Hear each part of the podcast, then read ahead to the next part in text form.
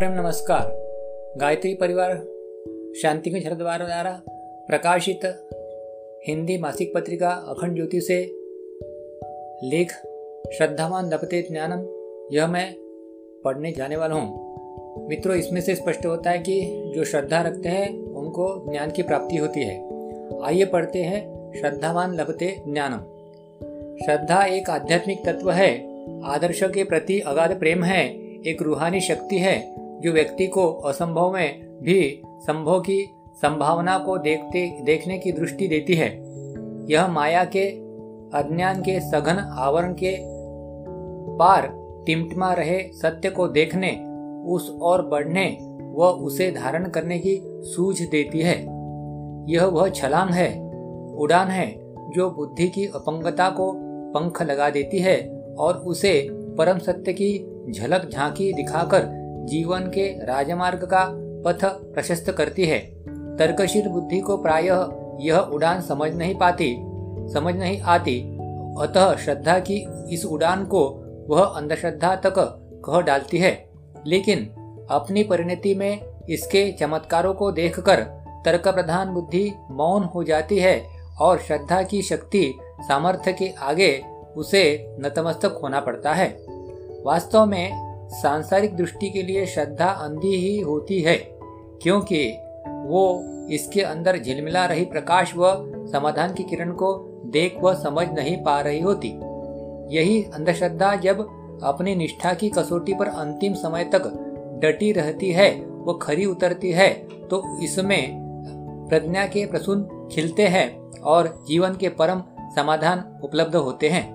श्रद्धा से प्रज्ञा की यात्रा निष्ठा के आधार पर तय होती है। यह श्रद्धा ही क्या? जो, वह श्रद्धा ही क्या? जो अपने सत्य से साक्षात्कार होने तक अडिग न रहे। ऐसी संशयग्रस्त, ढुलमुल श्रद्धा के हिस्से में ही हताशा, निराशा और असफलता आती है। अन्यथा, अटूट श्रद्धा अपनी परिस्थिति में एवं अपनी परिणता में, परिणति में अचूक सिद्ध होती है। गीता में भी कहा गया है कि जिसकी श्रद, जैसी श्रद्धा होती है वो ऐसा ही बनता जाता है। श्रद्धा तामसिक है या राजसिक है या सात्विक तदनुरूप यह फलित होती है। अपने पावनतम भाव में आरूढ़ श्रद्धा देवत्व एवं ईश्वरत्व के अनुदानों से प्रथार्थ होती है और प्रज्ञारूपी प्रकाशपूर्ण ज्ञान के रूप में फलित होती है जिसकी घोषणा करते हुए श्रीमद् भगवद गीता कहती है कि श्रद्धावान लभते ज्ञानम, अर्थात श्रद्धावान व्यक्ति को ज्ञान की प्राप्ति होती है। श्रद्धा किन चरणों से होकर प्रज्ञा के द्वार तक पहुँचती है? पातंजल योग दर्शन में इसके सोपानों का सुंदर वर्णन मिलता है। श्रद्धा, वीर्य, स्मृति, समाधि प्रज्ञा पूर्वक इतरेशम पातंजल योग सूत्र एक पूर्णांक दो। स्वयं इसका पातंजल योग सूत्र एक पूर्णांक बीस। स्वयं इसका आरंभिक, प्रारंभिक बिंदु रहता है, क्योंकि इसी के आधार पर वह ऊर्जा संग्रहित होती है, जो निष्ठा के, को अंतिम निष्कर्ष तक पहुँचने का काम करती है। बिना संयम के श्रद्धा को, निष्ठा का वह बल, शक्ति या ईंधन नहीं मिल पाता, जो इसे मंजिल तक पहुँचना, पहुँचा सके। और वह राह में ही बहक भटक कर दम तोड़ देती है।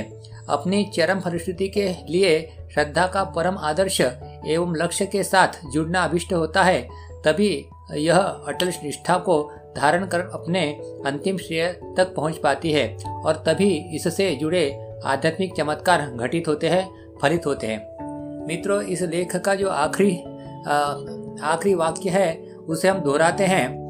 कहते हैं कि अपनी चरम परिस्थिति के लिए श्रद्धा का परम आदर्श एवं लक्ष्य के साथ जुड़ना अभिष्ट होता है। तभी यह अटल निष्ठा को धारण कर अपने अंतिम ध्येय तक पहुँच जा पाती है और तभी इससे जुड़े आध्यात्मिक चमत्कार घटित होते हैं, फलित होते हैं। ओम शांति।